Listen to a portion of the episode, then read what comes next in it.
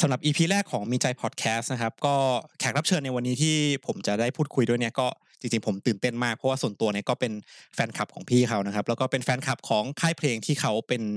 ส่วนหนึ่งของผู้ร่วมก่อตั้งขึ้นมานะครับก็คือเดี๋ยวเราจะไปคุยกับพี่เจเจตมนต์ มละโยธานะครับหรือว่าพี่เจเพนกวินวิลล่านะครับผมซึ่งส่วนตัวเนี่ยผมก็อย่างที่บอกไปครับเป็นแฟนคลับของ small room นะครับ ตามซื้อซีดี ตามไปดูคอนเสิร์ตมาหลาย ๆ งานนะครับ แล้วก็เพนกวินวิลล่าก็เป็นวงหนึ่งในวงดวงใจตลอดการของผมเลยนะครับ ก็เดี๋ยวเราจะพูดคุยกับพี่เจกันในหลาย ๆ เรื่องนะครับ ไม่ว่าจะเป็นเรื่องของจุดเริ่มต้นในการเข้ามาเป็นนักแต่งเพลงโฆษณานะครับ เบื้องหลังวิธีคิดแนวคิดในการทำเพลงโฆษณาว่าเป็นยังไงมีวิธีคิดยังไงบ้างนะครับ ผมรวมไปถึงอุปสรรคที่พี่เจเคยเจอระหว่างการทำงานกับลูกค้านะครับ แล้วก็พูดไปถึงความสำคัญด้วยว่าดนตรีเนี่ยเข้ามามีส่วนร่วมเป็นส่วนหนึ่งของ กลยุทธ์การตลาดได้ยังไงบ้างในความคิดของพี่เจนะครับ ซึ่งเนื้อหาทั้งหมดเนี่ยอยู่ในมีใจพอดแคสต์ episode หนึ่งกันแล้วนะครับ ก็เดี๋ยวเราไปพูดคุยกับพี่เจกันเลยครับ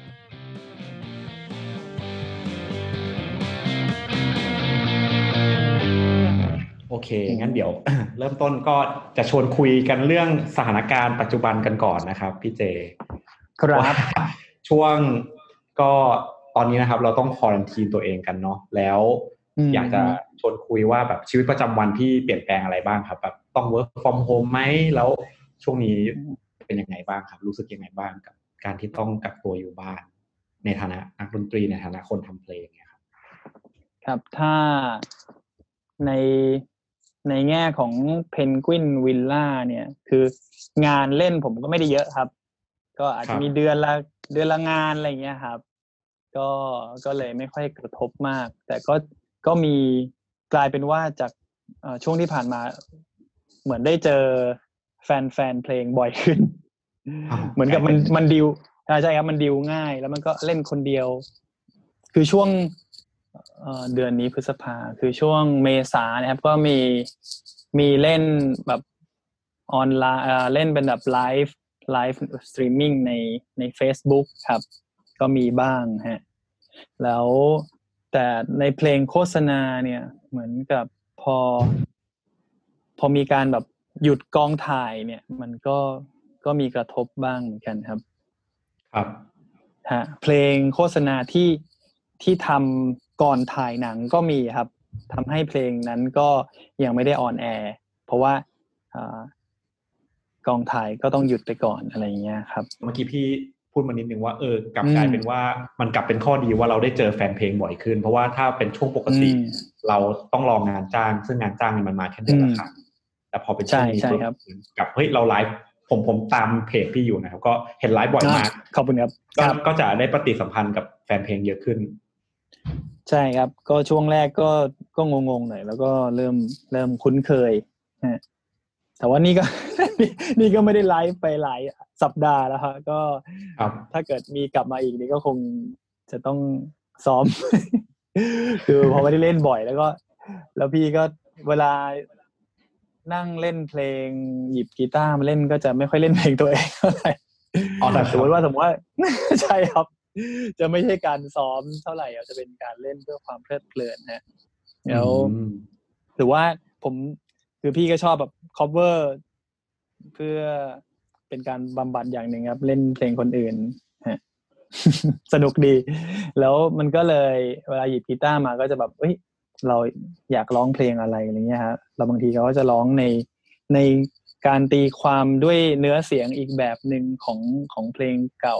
ของ original ของศิลปินอื่น มันก็เป็นความฟินอีกแบบหนึ่งครับช่วงนี้เวลาหยิบกีตาร์มันก็เลยจะเล่นเพลงคนอื่นซะมากกว่าฮะ แล้วถ้าเกิดมีมีไลฟ์ของเพนกวินเนี่ยโอเค เราจะไลฟ์แบบ เราก็จะซ้อม ผมก็จะซ้อมประมาณแบบสองวันสามวันก่อนที่จะเล่นถึงค่อยเล่นเพลงตัวเองใช่ครับนะฮะครับ แล้วอะปกติแต่ที่พี่เจเล่น สมมติเราไม่ได้มีไลฟ์ไม่ได้มีควอรันทีนเนี่ยพี่เจก็เล่นเล่นกีตาร์เล่นเองอยู่แล้วใช่ไหมปกติที่บ้าน เวลาว่างใช่ครับ อ่าผ่อนคลายใช่ใช่ครับ เล่นเล่นบ่อยขึ้น นับ ตั้งแต่ช่วงที่แบบกลับมาเล่นกลับกลับมาเริ่มมีงานนั่นแหละครับ อืมเริ่มมีเพนกวินเล่นที่พี่เคยบอกว่าตอนฟังใจลอยแล้วครับ ที่แบบ เออเฮ้ยรู้สึกว่ากลับมาเล่นอีกครั้งหนึ่งหลังจากนั้นก็ก็จะมีงานเรื่อยๆแล้วรู้สึกว่า เออรู้สึกว่าต้องเล่นแล้วก็ร้องเพราะมีช่วงหนึ่งพี่รู้สึกขี้เกียจเล่นครับ ร้องอย่างเดียว โฟกัสเรื่องร้องไป อ่าฮะมันก็มีงานหนึ่งก็มีแบบ แฟนเพลงก็มาถามว่าทำไมพี่ไม่เล่นกีตาร์แล้วอะไรเงี้ยก็รู้สึกผิดหน่อยหน่อยก็เลยกลับมาเล่นใช่ครับอ่าก็เลยกลับมา เออเหมือนแบบเออคนก็อยากดูเราเล่นไปร้องไปอะไรเงี้ยครับอืมพอสมควรอะไรเงี้ยครับ อืม คือภาพเราถือไมค์เฉยๆอาจจะแบบแปลกสำหรับเขาอะไรเงี้ย ก็เลยเริ่มกลับมาเล่นบ่อยขึ้นได้ครับครับพี่ครับแล้วยังมีอีกนิดนึงครัแล้วบพอที่กระทบกับพี่มากเลยเนี่ย คือ การเลื่อนเปิดเทอมของลูกๆฮะอ๋อใช่ คือ เพราะว่าเราก็จะต้องอยู่กับลูกทั้งวัน ทั้งวันสุดๆ คือถ้าโดยปกติเนี่ย ตอนนี้เนี่ยคือเปิดเทอมแล้วครับ อันนี้คือสิบสิบกว่าพฤษภาใช่ไหมครับ วันนี้วันที่ยี่สิบเอ็ดใช่ไหมครับอ่าจริงๆต้องเปิดเทอมวันจันทร์ที่ผ่านมา พอเด็กๆไปโรงเรียนพี่ก็จะมีเวลาอ่า ทำเพลง คือที่ที่วางแผนไว้เนี่ย ก่อนก่อนช่วงที่จะก่อนช่วงโควิดนี่นะครับ เอ่อพี่แต่งเพลงใหม่ คือช่วงประมาณมกรากุมภาเนี่ยครับ แต่งแต่งเพลงใหม่ได้แบบลิสต์มาแล้วน่าจะได้อัลบั้มใหม่แล้วครับ คือมีเนื้อเพลงทำนองที่ที่พี่ชอบแล้วอะไรเงี้ย แล้วรู้สึกว่า เออ จะทำคงจะได้ทำเพลงเพื่ออัลบั้มสามอ่าฮะครับแล้วพอมีโคโควิดปุ๊บก็ไม่คิดว่าจะกระทบ เอออยู่บ้านดีเลย เราจะได้ทำเพลงทำเต็มของที่เราละมีเวลาของเรา อ่าใช่ตอนตอนแถวๆมีมามีนายแหละครับ เออเยี่ยมเลย อัลบั้มเสร็จแน่นอนปีนี้ ฟับปิดเทอม ปิดเทอมปุ๊บเริ่มมีแบบเฮ้ยมันไม่ใช่อย่างที่คิดละปิดเทอมปุ๊บพอเลื่อนเปิดเทอมมาอีกก็แบบ อืมมีอืมเรียนออนไลน์อีก แล้วก็ลูกอืมลูกทั้งสามครับ ก็สองคนโตทั้งสองก็เรียนออนไลน์แบบ เช้าบ่าย เรียนเช้าแล้วก็สายทำงานส่งบ่ายอะไรเงี้ย มีคลาสหนึ่งก็วิ่งกันวุ่นคนเล็กก็กำลังแบบอ่าเรียกร้องความสนใจก็เลยแบบ เรียบร้อย เรียบร้อยครับเรียบร้อยแผนที่วางไว้ทั้งหมด ก็อะพับพับเก็บไว้ก่อน ครับพี่มีข้ออ้างแล้วอ๋อ อันอันพี่อยากฝากบอกแฟนๆที่รออัลบั้มอยู่ไว้ไหมครับ ว่ายังไงบ้างครับอ่าตอนนี้ ยังกดดันกันมาครับคือเอ่อสำหรับอัลบั้มมันผ่อนคลายมันผ่อนคลายขึ้นนะครับพอมันผ่านอัลบั้มสองไปแล้วอะคือคือไม่ได้ไม่ได้คิดเรื่องอาถรรพ์อัลบั้มสองแต่แบบเออมันเป็นอย่างนั้นจริง ๆ อัลบั้มสองมันกดดันอะเออครับพอผ่านอัลบั้มสองมาได้รู้สึกอัลบั้มสามนี่ relax ขึ้นเยอะครับ จากการที่ทำเพลงเสร็จไปแล้วเพลงหนึ่งก็รู้สึกแบบสบายขึ้น เวลาคิดเราก็ เออก็จะไม่แบบหมกมุ่นหรือพยายามจะสร้างงานที่เป็น masterpieceที่สุดในโลกอะไรเงี้ย หาอยู่ได้อะไรอย่างเงี้ย ก็จะผ่อนคลายขึ้นครับ รู้สึกว่ามันก็เป็นอืมงานที่เราจะคงจะทำมันไปเรื่อยๆอะไรเงี้ยครับ อืม ก็คงแบบหมายถึงว่าเราก็ไปด้วยความเร็วด้วยเพ c ซิ่งที่เราสบายใจมากขึ้นใช่ไหมใช่ครับไม่ไม่ต้องหาขุนเขายอดเขาอะไรแล้วอะไรเงี้ยครับ อืมครับผมสบายใจครับ ครับ เมื่อกี้พี่มีเมนชั่นว่าตอนไลฟ์เนี่ยได้ปฏิสัมพันธ์กับแฟนๆมากขึ้น แต่มันมันต่างไหมที่อืมการปฏิสัมพันธ์กับแฟนๆในไลฟ์กับกับอีเวนต์จริง ๆ แบบโอเคอีเวนต์จริงๆ เราอาจจะไม่ได้เล่นถี่แต่มันได้เจอหน้ามันได้ยินเสียงมันอืมอืมอืมมีคนร้องเพลงตาม แต่แบบ อันนี้เราถี่ขึ้นอืมได้เจอบ่อยขึ้น แต่ว่าก็อืมอาจจะเห็นได้แค่ comment อะไรเงี้ยครับ พี่คิดถึงอืมแบบเก่าหรือว่าเอ๊ะแบบใหม่มันก็ดีของมัน คือพี่ไม่เอ่อก็รู้สึกแหละครับว่าว่าแบบเจอกันเนี่ย มันดี แต่ไม่ได้รู้สึกว่ามันแบบดีมากเมื่อได้มา เมื่อได้มาไลฟ์แบบ แบบไม่เจอกันนะครับทำให้รู้สึกว่า โอ้โหการเจอกันนี่แม่งโคตรดีอ๋อ ใช่คือแบบใช่ คือแบบโอ้โหคือ เหมือนพอเราไม่ได้เจอเราเห็นในคอมเมนต์ก็มันจะมีความรู้สึกแบบโอ้โห ถ้าได้เจอมันต้องดีแน่เลย ก็เลยก็เลยเกิดแคปชั่นแบบ ถ้าทุกอย่างคลี่คลายแล้วแล้วได้มีคอนเสิร์ตมีงานเล่นเนี่ย จะเล่นร้องเพลงชั่วโมงแล้วอีกชั่วโมงหนึ่งแบบ ยืนมองตากันนะ ก็เลยเป็นแบบสิ่งนี้คือรู้สึกว่าก็เออโหยหาการได้ได้พบเจออะไรเงี้ย ทั้งที่ตอนที่เล่นสดเนี่ยพี่ก็ไม่ได้สบตาคนดูเท่าไหร่ว่าสบตาแล้วบางทีสมาธิหลุดอย่างเงี้ยครับอืมแต่มันก็สัมผัสความรู้สึกได้แหละ ถึงแม้ว่าเราจะมองแบบมองมองคนดูเป็นแบบเบลอๆอะไรเงี้ยครับไม่กล้าโฟกัสมากบางทีโฟกัสไปเจอคนดูร้องไห้อยู่อะไรเงี้ยก็แบบเฮ้ยเราก็แบบ เราก็จุกไปด้วยอะไรเงี้ยครับ ก็เลยจะมองคนดูให้เป็นให้ให้มัวมัวๆหน่อยฮะอ๋อแต่ก็ยังก็สัมผัสถึงความรู้สึกได้เมื่อโพลาไลฟ์ในใน Facebook ก็รู้สึกแบบเออก็โหยหาทำให้รู้สึกถึงคุณค่าของการได้เจอคนดูมันนะมันคือและเห็นคุณค่าตอนเสียเสียมันไปจริงๆอันนี้ผมใช่ส่วนตัวแบบในฐานะผู้จัดคอนเสิร์ตอะเราเราก็คิดถึงสุดๆการที่แบบ เราเป็นผู้จัดอืมเราเราไม่ได้อยู่บนเวทีก็จริงแต่ว่าผมเดินคุกคีอืมผมเดินเจอคนดูอยู่ตลอดข้างล่างอะไรเงี้ยมพอพอมทุกวันนี้เราจัด hosting งานทีนึงก็มันก็เห็นได้แค่ตัวหนังสือเห็นได้แค่ comment ใช่ไหมครับผมก็คิดถึงอืมมากเลยกับการที่แบบได้เห็นสีหน้าของคนดูที่เขามาในงานเราแล้วมันมีความสุขอะไรเงี้ยอืมคือคืออืมเทคโนโลยียังไงมันก็มาทดแทนตรงไอ้ moment แบบเนี้ยยากสำหรับสำหรับส่วนตัวอะอืมอืม คือพลังงานมีจริงอะ ครับใช่ใช่มัน force จริงๆใช่ถูกเลยครับสุดๆพี่จริงๆเออมโอเคอย่างนั้นครับได้ครับพี่ก็อ่าเป็นครับเกริ่นๆเริ่มต้นกันนะครับอืมทีนี้ก็มาอะอยากให้พี่เจแบบเล่าถึง background ของตัวเองสักนิดหนึ่งคือไม่แน่ใจว่าตอนนี้พี่เจมีมีเหมือนมีสองสองเวอร์ชันสองบทบาทเนาะบทบาทแรกเนี่ยคือครัมันเป็น front ของเพนกวินวิลล่าใช่ไหมครับ กับอีกบทบาทครับหนึ่งเนี่ยก็ คือเป็นคนที่ทำงานเบื้องหลังทำงานเพลงโฆษณา จริง ๆ แล้วตอนเริ่ครับเนี่ยครับพี่เริ่มเริ่มจากอะไรก่อนครับ ถ้าเริ่มแบบที่ที่เข้าสู่แบบ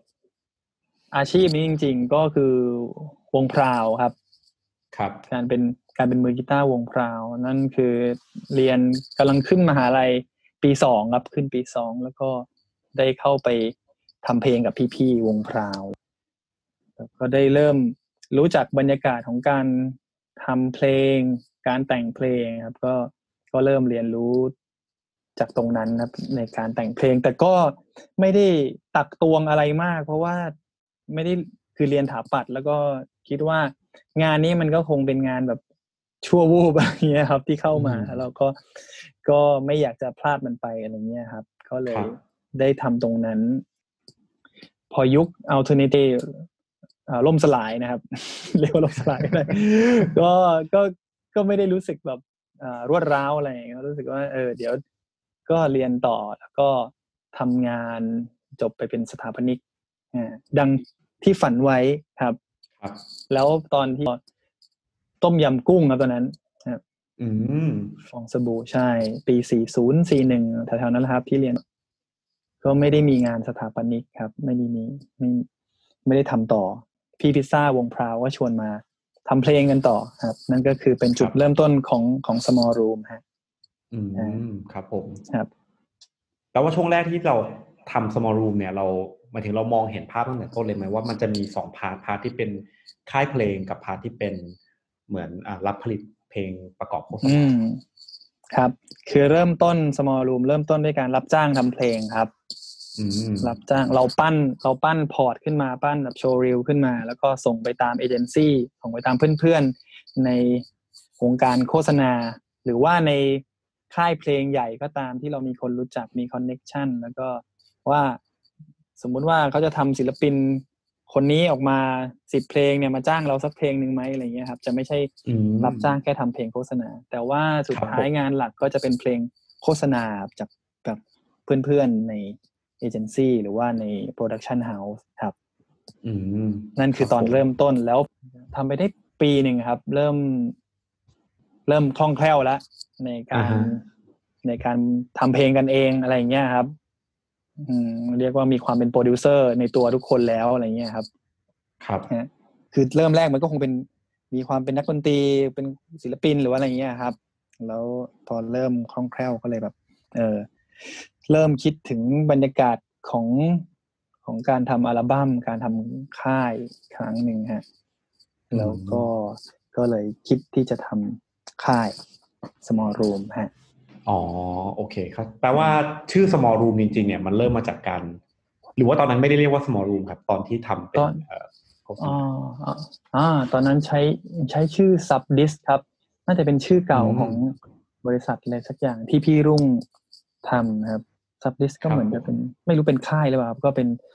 จะเป็น music production นะครับ subdis แล้วพอเริ่มทำอ่าเริ่มที่จะทำอัลบั้มกันเป็น compilation แบบรวมเพื่อนๆ ในยุคเอาเตอร์ใช่ครับ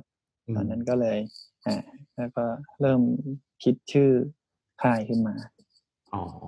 small room ใช่ครับครับ แล้วหลังจาก small room นี่อีกนานแค่ไหนพี่เจถึงเริ่มคิดโปรเจกต์ penguin villa ขึ้นมาครับก็มาตั้งแต่ small room 001 เลยครับ อ๋อ001 ก็คือมีอ่าหมายถึงว่า พี่ก็คิดเลยว่าให้ยจะมี Pen- มีมัวมีแล้วก็ penguin villa ที่แยกกันชัดเจน ใช่ใช่ครับ ก็เริ่มอยากทำเพลงของตัวเองฮะครับตอนนั้นเลยครับอืมครับผมโอเคอืมทีนี้จะก็จะคุยกันเรื่องสองบทบาทตรงนี้ต่อนะครับ คุยกันเรื่อง process ในการทำเพลงต่อนะครับพี่อ่าครับในในแง่ของการทำเพลงแบบ penguin villa กั บการทำเพลงโฆษณาเนี่ยอืมันมีความเหมือนความต่างกันตรงไหนบ้างครับถ้าคือเพลงโฆษณาก็คือทำตามความต้องการของลูกค้าฮะลูกค้านี่มีตั้งแต่ตั้งแต่คนอาจจะเป็นผู้กำกับก็เรียกว่าเป็นลูกค้าของเราครับผู้กำกับ แล้วก็ครีเอทีฟที่อยู่ในเอเจนซี่แล้วก็ ลูกค้าที่เป็นเจ้าของสินค้าเลยครับ คือเราต้องจัดบริหารความต้องการของของทั้งสามสถาบันนี้ครับให้ลงตัว ใช่ครับครับก็เป็นการทำตามความต้องการของลูกค้าส่วนเพนกวินเนี่ยมันก็เป็น มันก็ทำตามใจเราส่วนหนึ่ง แล้วก็ทำตามทำตามใจพี่รุ่งส่วนหนึ่งใช่ใช่ครับพี่ลุงเนี่ยมีก็มีผลมากครับพี่ลุงก็เป็น พออของค่ายอืมที่จะเป็นคนก็เป็นดิเรกชันของค่ายแหละครับอืมครับอ่าคือเราก็เชื่อเชื่อพี่รุ่ง ก็จะรับฟังคอมเมนต์ของพี่ลุงแล้วก็ปรับตามอย่างเงี้ยครับ แล้วแต่ว่าก็จะมีช่วงหลังๆแกก็เริ่มพี่ลุงก็เริ่มรีแลกซ์ขึ้นครับอืมก็ผมก็จะจะได้ทำตามใจตัวเองมากมากขึ้นใช่ครับพอถึครังบช่วงผมเวลาหนึ่งจนนะ จนถึงตอนนี้ก็ ใช่ครับก็สบายสบายขึ้นอืมพี่ลุงแล้ก็วก็กึ่งกึ่งๆเป็นลูกค้าของ Penguin เป็น Villa ใช่ครับที่แล้วที่ที่มา approve approve เพลงของเราฮะแล้วก็ผมวิธีที่มันคล้าย ๆกันก็คือกลุ่มเป้าหมายนี่แหละครับอืฮะมคือผมก็ก็มองแฟนเพลงที่รัก เนี่ย ก็เป็นกลุ่มเป้าหมายของผมที่แบบยังไงเรามีคนกลุ่มนี้เนี่ย เราต้อง อย่างน้อยก็ต้องรักษาไว้อะ อืมครับผมใช่ครับ ก็เราก็เริ่มรู้แล้วว่าเอ่อเขาชอบอะไรอย่างเงี้ยครับ ก็อืมก็จะมีสิ่งนี้ที่คล้าย ๆ กัน อืมมันก็จะเหมือนเป็นสามเหลี่ยมใช่ไหมครับ มีเหมือนพี่พี่อืมคือคนที่ผลิตผลงานออกมา แล้วก็จะมีลูกค้า ลูกค้าที่เป็นคนผู้ว่าจ้างหรือว่าอาจจะเป็นเอ่อพี่ลุงที่เป็นเจ้าของค่าย แล้วก็จะมีเอ่ออีกขาหนึ่งอีกสามเหลี่ยมด้านหนึ่งก็คือม consumer คอน sumer ก็คือครับทั้งทั้งสองอันเนี้ยมันก็ต้อง balance สามเหลี่ยมเนี่ย ให้มันอืมลงตัวอีกใช่กันโอ้ใช่เลย แต่ว่าทีนี้มันเห็นภาพมันมีส่วนที่มันคิดว่าแบบแล้วขั้นตอนการแต่งนะครับพี่ตอนที่เราต้องลงมือมแต่งมันจริงๆมันมันเหมือนกันไหมมันหมายถึงว่า พอเป็นเพลงโฆษณาเราต้องแบบเฮ้ยยังไงก็ต้องเริ่มที่เนื้อเพลงก่อนไหมเพราะว่าบางทีเราแต่งเพลงแบบเพลงที่เป็น เพื่อความบันเทิงบางทีมันก็เป็นทำนองมันเป็นเอ่ออินสตูเมนต์มาก่อนใช่ไหมฮะมันมันมันเป็นอย่างนั้นไหมครับ หรือว่ามันมันไม่ได้มีเส้นแบ่งเคลียร์คัดแบบนั้นเอ่อถ้าเป็นเพลงโฆษณาเอาแบบส่วนใหญ่นะครับ ที่จะมาหา small room มักจะ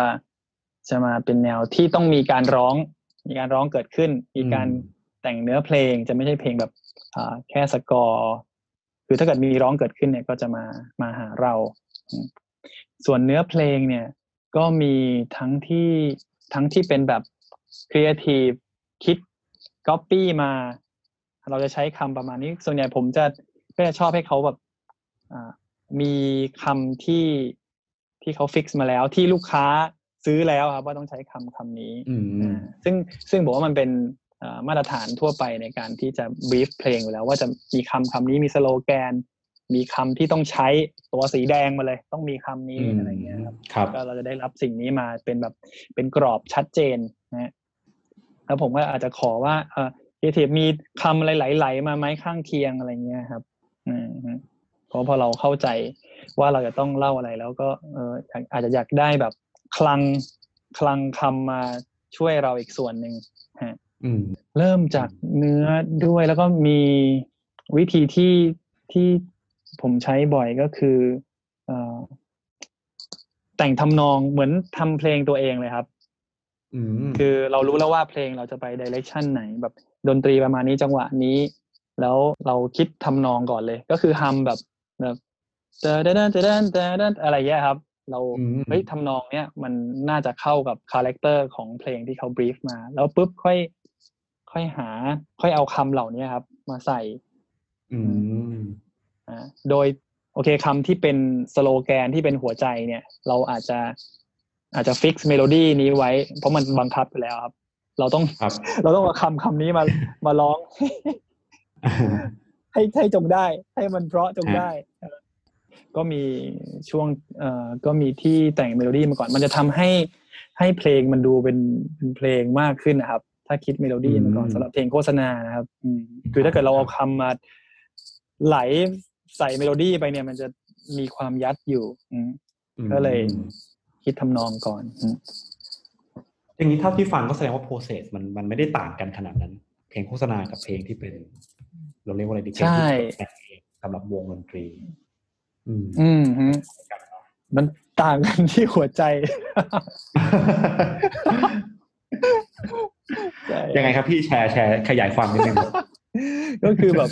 เอ่อ คือถ้าเพลงเราเนี่ยเราเราจะรู้สึกแบบ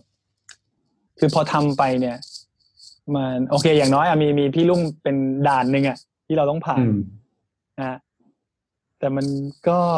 คือเราจะรู้สึกถึงความเป็นเจ้าของเป็นเพลงเป็นลูกของเรามากกว่าเพลงโฆษณาครับอืม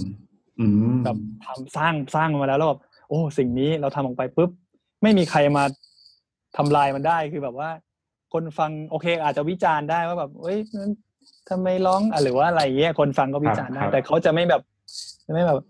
พี่ช่วยแก้ประโยคนี้ได้ไหมไม่มีไงไม่มีแฟนเพลงจะมาเข้าใจครับช่วยแก้แก้ประโยคนี้หน่อยอะไรยังไม่มี แต่พอเออทำเพลงโฆษณาปุ๊บเนี่ยโหเรา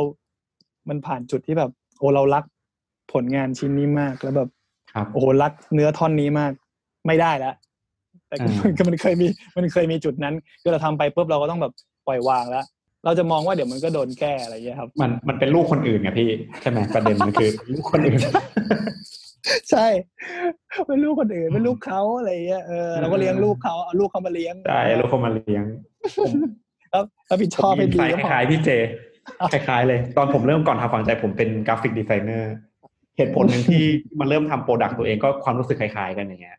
ทำดูเราทำดีไซน์ไปเสร็จปุ๊บโอ้ยผมอุตส่าห์ทำ guideline visual นู่นนี่นั่นส่งออกไปเสร็จปุ๊บเอ้าแล้วเอาไปทำเองเอาไปทำ in-house เองแล้วมันก็เอ้านี่มันอะไรเนี่ยนี่มันไม่ใช่สิ่งที่เราออกแบบเอาไว้เลยอะไรเงี้ยคือคือเหมือนกับตอนขายก็คือผ่านทุกคน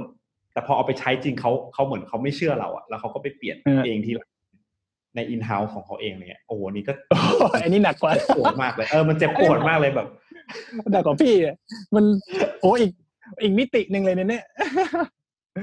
เออไม่แต่แก้ใช่ครับแก้แก้แก้อืมบอกให้แก้แบบสิบรอบยี่สิบรอบวันนี้ก็เริ่มปกติอยู่แล้วฮะงานบริการอ่าก็มีใช่ใช่อะแต่เราก็อืมนั่นแหละฮะเราก็จะเริ่มเบื่อตรงนั้นผมก็เลยแบบอืมอยากทำของตัวเองอะไรอยากอยากจะออกอืมมีลูกที่เราเลี้ยงดูจนเขาโตจริงอืมๆก็เลยลองทำแบบเป็นฝังใจเป็นอะไรขึ้นมาครับนี่ก็รู้สึกว่าอืมรีเลทได้กับสิ่งที่พี่เจพูด ก็เลยแชร์อืมใช่ครับ มันก็เลยแบบถ้าพอลูกค้าแบบ ชอบเลยในครั้งแรกเนี่ยมันก็เลยจะเป็นการเฉลิมฉลองของคนทำงานทุกคนแหละอ่าเข้าใจครับ เออโอเคแล้วแบบมีแก้นิดนึงอะไรเงี้ยโอ้โหรักเลย แต่ส่วนใหญ่ก็จะขอขอดูก่อนนะอะทำมาเพิ่มอีกหน่อย แต่สุดท้ายก็เลือกแบบแรกอยู่ดี นี่เป็นมุกแบบคลาสสิกของวงการเราคลาสสิกที่สุดใช่ ใช่ครับนะฮะโอเค ได้พี่ครับอะงั้นตอบมาอีกสักนิดนึงครับ พอครับพูดถึงเพลงโฆษณา พอเรารับ brief มาแล้วเนี่ยฮะเราก็โอเค เราได้ keyword เราได้อะไรมาเราอ่าเราเอาตรงนั้นมาขยายความต่อยังไงครับหมายถึงว่าเราแบบนั่งจินตนาการ เอาเราเข้าไปสวมบทบาทของ character ในเพลง หรือเรา brain อืมเราเรานั่งคิดคนเดียวหรือเราแบบเฮ้ยเรามีทีมงานที่แบบเฮ้ยมานั่ง brain กันว่าแบบเออไอเรื่อง story ตรงนี้มันจะสื่อถึงแบรนด์เขายังไง process ตรงนี้มันมันมันเป็นยังไงครับที่แบบลงลงลึกอีกสักนิดนึง ฮะถ้ากระบวนการแต่งเนื้อเพลงก็จะเป็นพี่คนเดียวครับ ครับอะเวลามองเอ่อภาพของเนื้อเพลง คือมันอยู่ในหัวหมดแล้วครับว่าคลังคำมันมีประมาณนี้ แล้วก็แล้วก็มันก็จะไม่ยากเท่าไหร่ครับ ที่จะอืมคิดคำโอเค เราอาจจะแบบพอถึงจุดหนึ่งเนี่ย เราจะเราจะรู้แล้วว่า คำแบบไหนที่ผู้บริโภคฟังแล้วจะแบบอ่าอีหรือว่าจะจะต่อต้านหรือว่าอะไรเงี้ยครับคืคอรับมันต้องยิ่งยุคนี้ครับเพลงมันจะต้องมีมีความเป็นเพลงอยู่ ซึ่งลูกค้าอืมค่อนข้างเข้าใจครับ อืมแต่ก็จะมีบ้างที่จะขอยัดอะไรบางสิ่งอืมแต่ว่าเพลงนะฮะเราจะคนแต่งจะเริ่มรู้แล้วว่าแบบ เราจะใช้ภาษาเพลงมากกว่าที่จะใช้แบบภาษาแบบ ภาษาของของการขายของอะไรเงี้ยครับ ครับผมบางทีภาษาภาษาเขียนมา มันเราก็ต้องมาปรับให้เป็นการเล่าเรื่องแบบเป็นภาษาเพลงอืมซึ่งอืมนะมันก็มันก็อยู่ใน อยู่ในกระบวนท่าของเราอยู่แล้วครับ เรามีครับผมอาวุธสะสมอาวุธมามากมาย มันก็อืมการคิด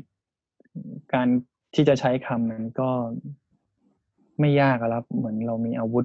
ให้หยิบอืมฉวย อืม ง่ายขึ้น แล้ว แต่ว่าการ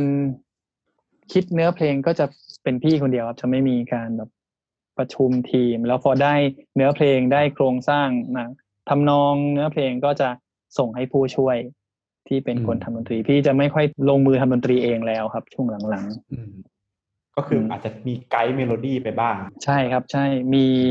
มีไอเดีย สมมติว่ามีไอเดียเรื่องดนตรีบ้างก็อาจจะมีอัดกีตาร์ใส่เข้าไปให้นะครับอืมอืมแต่ที่ครับผมที่ทำบ่อยคือรับ brief ปุ๊บเนี่ยแต่งเลยครับ อือืมมเพราะว่ากลัวดองไว้เดี๋ยวเดี๋ยว feel feel มัน feel มันไม่ได้อะไรอย่างเงี้ยครับ อืมอืมเป็นเป็นบ่อยเทคนิคแต่งเลยส่วนตัวบ่อยมาก คือต้องใช่เอาเลยลุยเลยขณะที่เรากำลังไฟแรงอยู่ยังตื่นเต้นกับ briefใช่ใช่บ่อยมากครับ แบบปุ๊บอ่าเดิน สมมุติไปรับบรีฟบนตึกชั้นสิบสี่ลงมาแล้วก็ลุยแล้วเริ่มคิดแล้วอืมก็ก็ดีครับ เป็นแบบ ไม่ได้ไม่ได้แต่งกับกระดาษครับ ก็คือคิดในหัว อืม สร้างภาพในหัว แล้วก็นั่นแหละครับก็จะคิด คิดเรื่องแบบคำนี้ปีไปคำนี้ปีหมายถึงแบบปีมันขมนี่คำนี้คำนี้มัน มันจีไปไม่รู้จะใช้คำว่าอะไรอ่ามันอีไปอะไรอย่างเงี้ยครับอ่า ครับ แต่มันก็เวลาแต่งมันไม่ค่อยได้คิดแล้วครับมันก็ไหลมาว่าเออคำนี้มันใช่ไม่ใช่แค่นั่นเองอืมอืมแสดงว่าทุกเพลงที่เป็นเพลงโฆษณาของ Small Room เนี่ยคือผ่านมือพี่เจร้อยเปอร์เซ็นไม่มีแบบว่าเฮ้ยอะน้องไปลองทำมา แล้วพี่แค่รอ approve ก็ไม่มีไม่มีครับถ้าเป็นยุคตั้งแต่ที่ย้ายมาที่ที่ใหม่ที่เรนฮิลเนี่ยครับ ก็ครับปีห้าหกห้าตอนนี้ ตอนนั้น คือแผนกเพลงโฆษณาก็เหลือพี่คนเดียวครับ อืมตอนออฟฟิศเก่าที่เอกมัยก็มีผู้ช่วย ตอนนี้ก็เติบโตแยกย้ายไปทำกันเองหมดแล้ว โฆษณาก็จะเหลือพี่คนเดียว ก็ผู้ช่วยนั้นหมายถึงก็จะจ้างเป็นเป็น outsource ครับ อ๋อครับผมใช่จะมีแบบเอ่อโปรดิวเซอร์อ่า composer คู่บุญที่พี่ใช้สองสามคนอืมฮะครับ ใช่แต่ว่าก็จะเป็นแบบพี่แต่งเนื้อเพลง แต่งทำนองแล้วก็ส่งหน้าเพลงให้ครับ ครับผม โอเคอืมได้ครับพี่ ก็อันนี้ก็จะจบ part แรกของเรานะครับ ทีนี้ก็จะอ่าลง specific ขึ้นมาอีกนิดนึง อาจจะเป็น case study บางอย่าง หรือว่า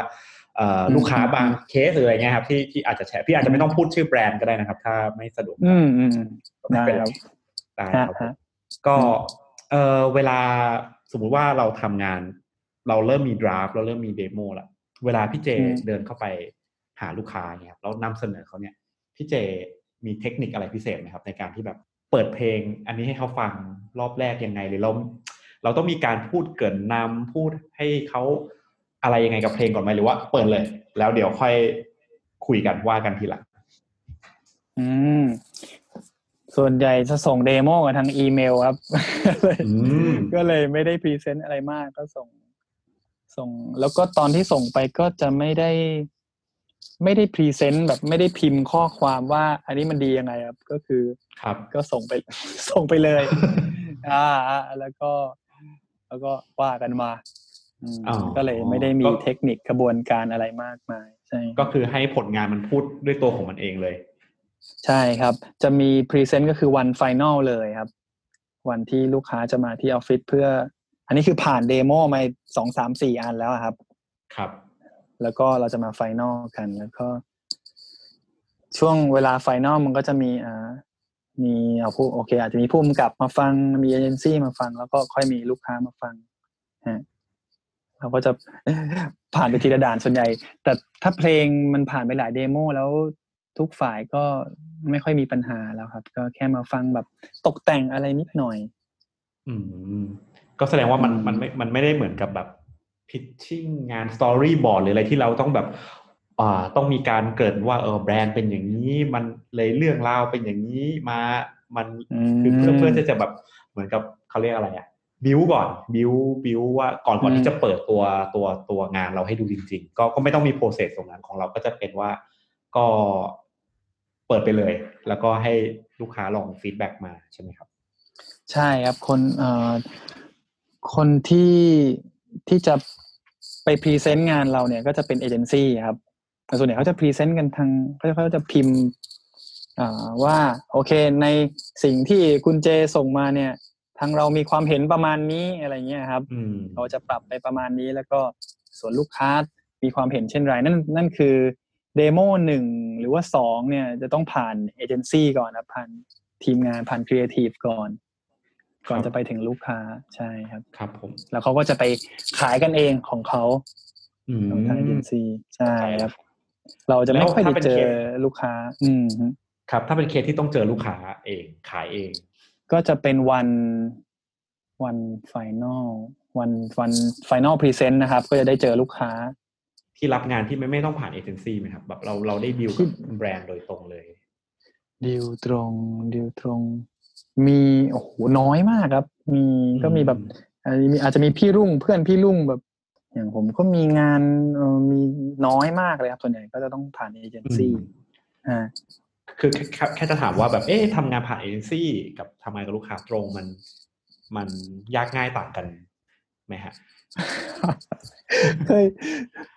ถ้านับตอนที่ทำแบบเจอลูกค้าตรงอะรู้สึกว่ามันง่ายง่ายมากเลยเอเจนเอเจนซี่ใช่นี่ไหมเอเจนซี่มีเส้นเลือดขึ้นตรงนี้ปึ๊ดหรือผมอาจจะไปเจอลูกค้าที่ที่โอเคก็ได้มั้งลูกค้าที่ที่มาที่มาตรงอะครับครับเอเจนซี่ปาดเหงื่อหน่อยหนึ่งมันมันเกี่ยวข้องไปถึงที่พี่จะพูดเมื่อกี้วันวัน final present ที่เจอลูกค้าเนี่ยอ่า มันก็จะมีแบบคำขู่ที่เราเจอบ่อยว่าแบบโอ้โหลูกค้าที่ยังยังโหดหรือว่าอะไรอย่างงี้กันมา ซึ่งก็เจอแล้วก็เจอที่ที่โหด แต่ก็หลายงานที่ไม่ได้ คือก็โหดแต่ก็โอเค คือเราคงเจอมาหมดแล้วอะครับ อืม ความโหดทั้งหมคดรับอะอะแล้วก็พอได้เจอกันก็ โอเคก็ คือเราแก้ได้หมดอะ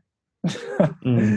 อยากได้อะไรเราก็ทำให้ได้หมดครับ มันก็เลยอืมไม่ค่อยรู้สึกโกรธอะไรนะคือโอเคเขาอาจจะมีบุคลิกที่แบบทิมแทงหรืออะไรเงี้ยแต่ก็สบาย ไม่ไม่ค่อยกลัวไปแล้วอะแล้วก็รู้สึกเคยว่ามีลูกไหมครับ แบบคคอมเมนต์แบบกระแทกรุนแรงแบบโอ้ยแบบจำไปจำจนถึงทุกวันเนี้ยอืมเจอมาแบบนี้อะไรเงี้ยมมีครับตอน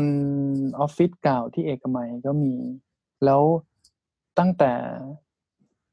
ย้ายมาที่ใหม่เนี่ยครับเอ่อเคาะไม้ก่อนสามทีก็คือผมว่าด้วยด้วยการออกแบบของพี่รุ่งครับ คือที่ที่พี่รุ่งจะกันส่วนของศิลปินไว้โซนหนึ่งเลย แล้วก็ส่วนครับของรับรองลูกค้าโซนหนึ่งเลยฮะคือแต่ก่อนออฟฟิศเก่าเนี่ย ลูกค้าต้องผ่านแบบแก๊งวัยรุ่นเกรียนๆเพื่อที่จะเข้ามาฟัง present วัยรุ่นอาจจะมีสูบบุหรี่หรือว่าอะไรเงี้ย ต้องฝ่าครับเข้ามาอืมความ happy ก็อาจจะไม่รู้อาจจะ happy ก็ได้มั้งเจอเจอศิลปินแบบดีดกีตาร์อยู่หน้าค่าย แต่อันนี้พี่ลุงรู้สึกว่าไม่ happy น่าจะเยอะ ก็กันไปเลยครับเอ่อครับทำให้ตอนนี้เนี่ยเอ่อลูกค้าเปิดลิฟต์มาเนี่ยจะเจอแบบป้ายไฟแผงไฟที่เป็นรูปศิลปินเรียบร้อยสวยงามตั้งประจันหน้าเลยครับอืมสิ่งนี้เนี่ยผมว่าช่วย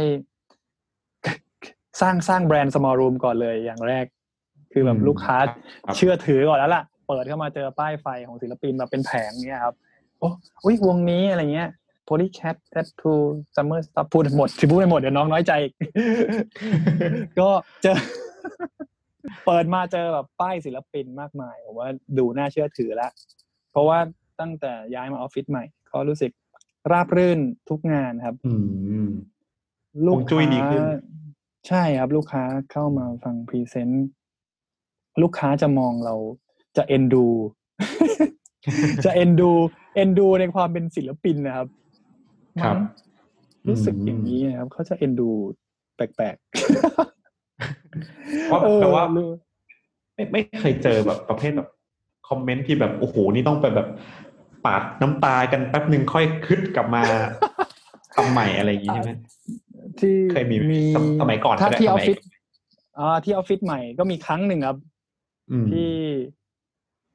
ที่คือตัวผมเนี่ย ไม่สะเทือนเท่าไหร่ครับก็รู้สึกว่า เดี๋ยว เดี๋ยวมันก็แก้ได้เดี๋ยวก็แก้ได้อ่าฮะมันคงไม่ครับแบบเลิกกันเลย ล้มโต๊ะไม่มีครับ ก็มีครับแต่ที่ที่ออฟฟิศใหม่ก็มีแบบ เออมันไม่ใช่เลยอะมันไม่ใช่อย่างที่คิดเลยอะอ่ามีครับอืม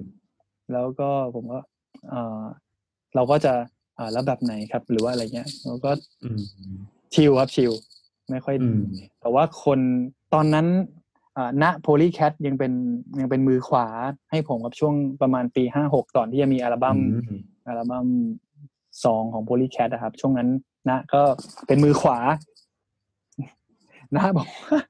ตอนนั้นผมแบบช็อกช็อกมากคือแบบเจอลูกค้าแบบคอมเมนต์แบบมันไม่ใช่เลยอะสิ่งนี่มันอะไรเนี่ยนะแบบว่าผม เออ นะผมเริ่มคิดแล้วว่าฉันจะไม่ทำเพลงโฆษณาตลอดชีวิต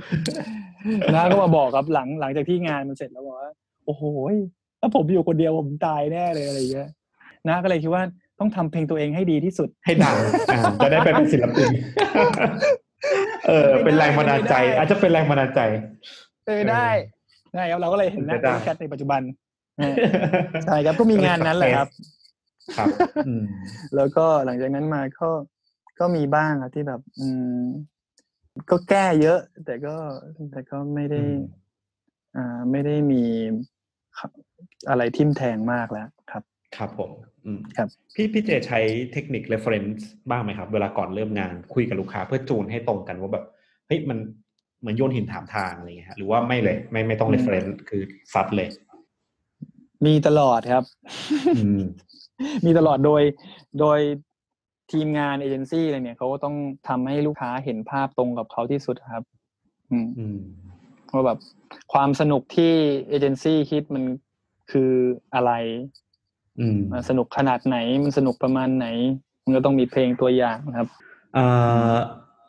มีไหมครับเคสที่แบบลูกค้าไม่เข้าใจว่าแบบเฮ้ยแบบอยากเล่าเรื่องแบรนด์น้อยไปไหมอะแบบที่เราทำมาอืมเล่าเรื่องแบรนด์น้อยไปไหมคืออยากขายมากกว่านี้แบบ แล้วเราแบบเฮ้ยแต่มันยัดเยียดเกินไปก็ไม่ดีนะครับ อะไรอย่างเงี้ยแบบต้องแบบเหมือนกันยันกันไปยันกันมาอะไรอย่างงี้เดี๋ยวแป๊บนึงนะครับผมบ่อยไหมกลับไปที่ reference นิดนึงเพราะว่านึกขึ้นได้เอาได้ครับพี่มีมีหลายงานครับที่ที่ไม่ได้มี reference ไม่ได้มีแบบเพลงไกด์ว่าจะเป็นยังไงอะไรเงี้ยครับแค่บอกว่าเพลง เพลงกลางๆ แล้วพอเราได้รับบีเราจะรู้แล้วว่า เออ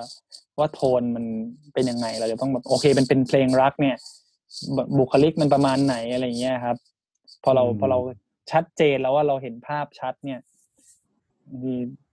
เขาไม่ได้พูดถึง reference อะไรทั้งสิ้นครับ ก็อาจจะผมแค่พูด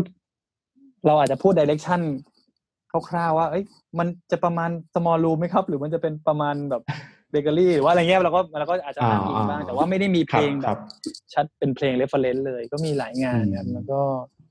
ซึ่งมันก็ดีตรงที่ลูกค้าก็จะจะไม่ได้ติดบางทีมี reference ลูกค้าก็ติด reference อืมครับครับอ่าเดี๋ยวเราคงได้คุยกันแหละเรื่องติด reference เนี่ยหรือว่ามันอยู่ในข้อนี้อืมติด reference หรือว่าเป็นข้ออื่น ข้ออื่นครับพี่ข้อเมื่อกี้ยังไงต่อนะครับ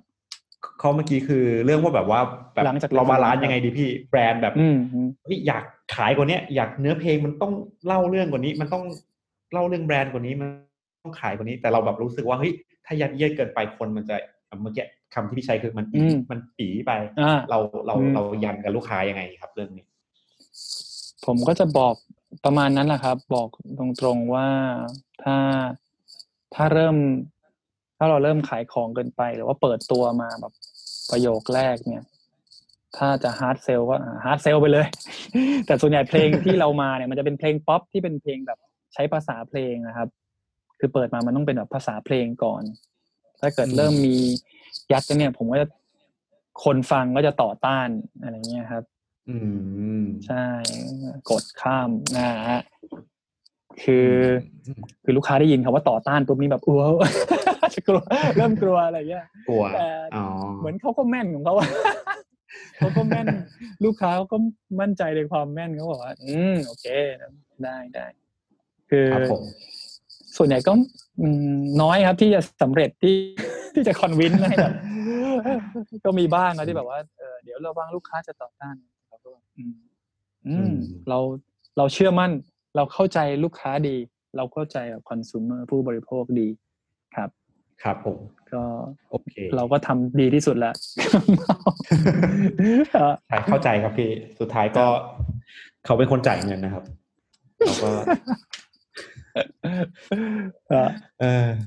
โอเคครับเออครับอยากให้พี่เจเล่าเคสหนึ่งให้ฟังครับ คือเพลง Feel Good อืมนะครับ ของอื d ม t แทอืมอืม อันนี้สตอรี่เป็นยังไงบ้างครับ ตั้งแต่แบบว่าเออลูกค้ามายังไงบรีฟเป็นยังไงแล้วตอนนั้นกระบวนการในการทำงาน ครับ ในบรีฟแรกเนี่ย เป็นความลับมากมายเลยครับ เขาไม่ให้ผมเห็นแบบแบรนด์ identity อะไรเลยอะ่ะอืมบอกแค่ว่าคุยกันแค่ว่า เนี่ยเพลงเนี่ยมันจะพูดเรื่องความสบายใจแบบ ไม่มีเหตุผลบางทีเราอยากจะอะไรอย่างเงี้ยครับ เราอยากจะทำอะไรที่มันมีความสุขบางทีเราก็ไม่มีเหตุผลอะไรเงี้ย อ่าอืมประมาณนี้ดนตรีเออ ก็สนุกสนุกฟังแล้วอะไรอย่างเงี้ยครับบีฟก็คือผมไม่เห็นแบบแบรนด์เพราะว่ามันเป็นความลับครับ ตัวอืมดีแท็ที่จะเลิที่จะพลิกแบรนด์ตอนนั้นนะครับอืมที่มีกังหันเนี่ยครับโอ้ความลับสุดยอดไม่เห็นปุ๊บผมก็แต่ง เล็กเก้ไปเลย จัดเร็กเก้ไปเลย demo หนึ่งโอ้มาเลยมากันทั้งทีมเลยครับ เอาคอมเปิดพรึบมาเลยเอาโอเค เราบอกก็ได้ว่าแบบว่ามันคือแบบดีแทคจะ rebrand ครั้งใหญ่มีแบบโอ้ภาพโอ้โหมาหมดเลย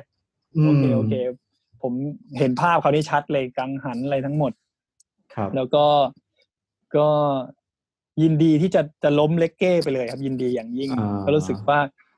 งานครั้งนี้เนี่ย มันมันต้องมันต้อง work แน่เลยคือไอเดียมันก็ดีครับคือแบบอืมเอออืมบางทีเราก็ทำอะไรแบบ สบายใจแบบ ไม่ได้มีเหตุผลเลยอะไรเงี้ยก็ อืม ค่อนข้างชัดและเห็นภาพชัด direction ดนตรีไม่มี reference ด้วยครับ งานนี้ พอเราเห็นภาพชัด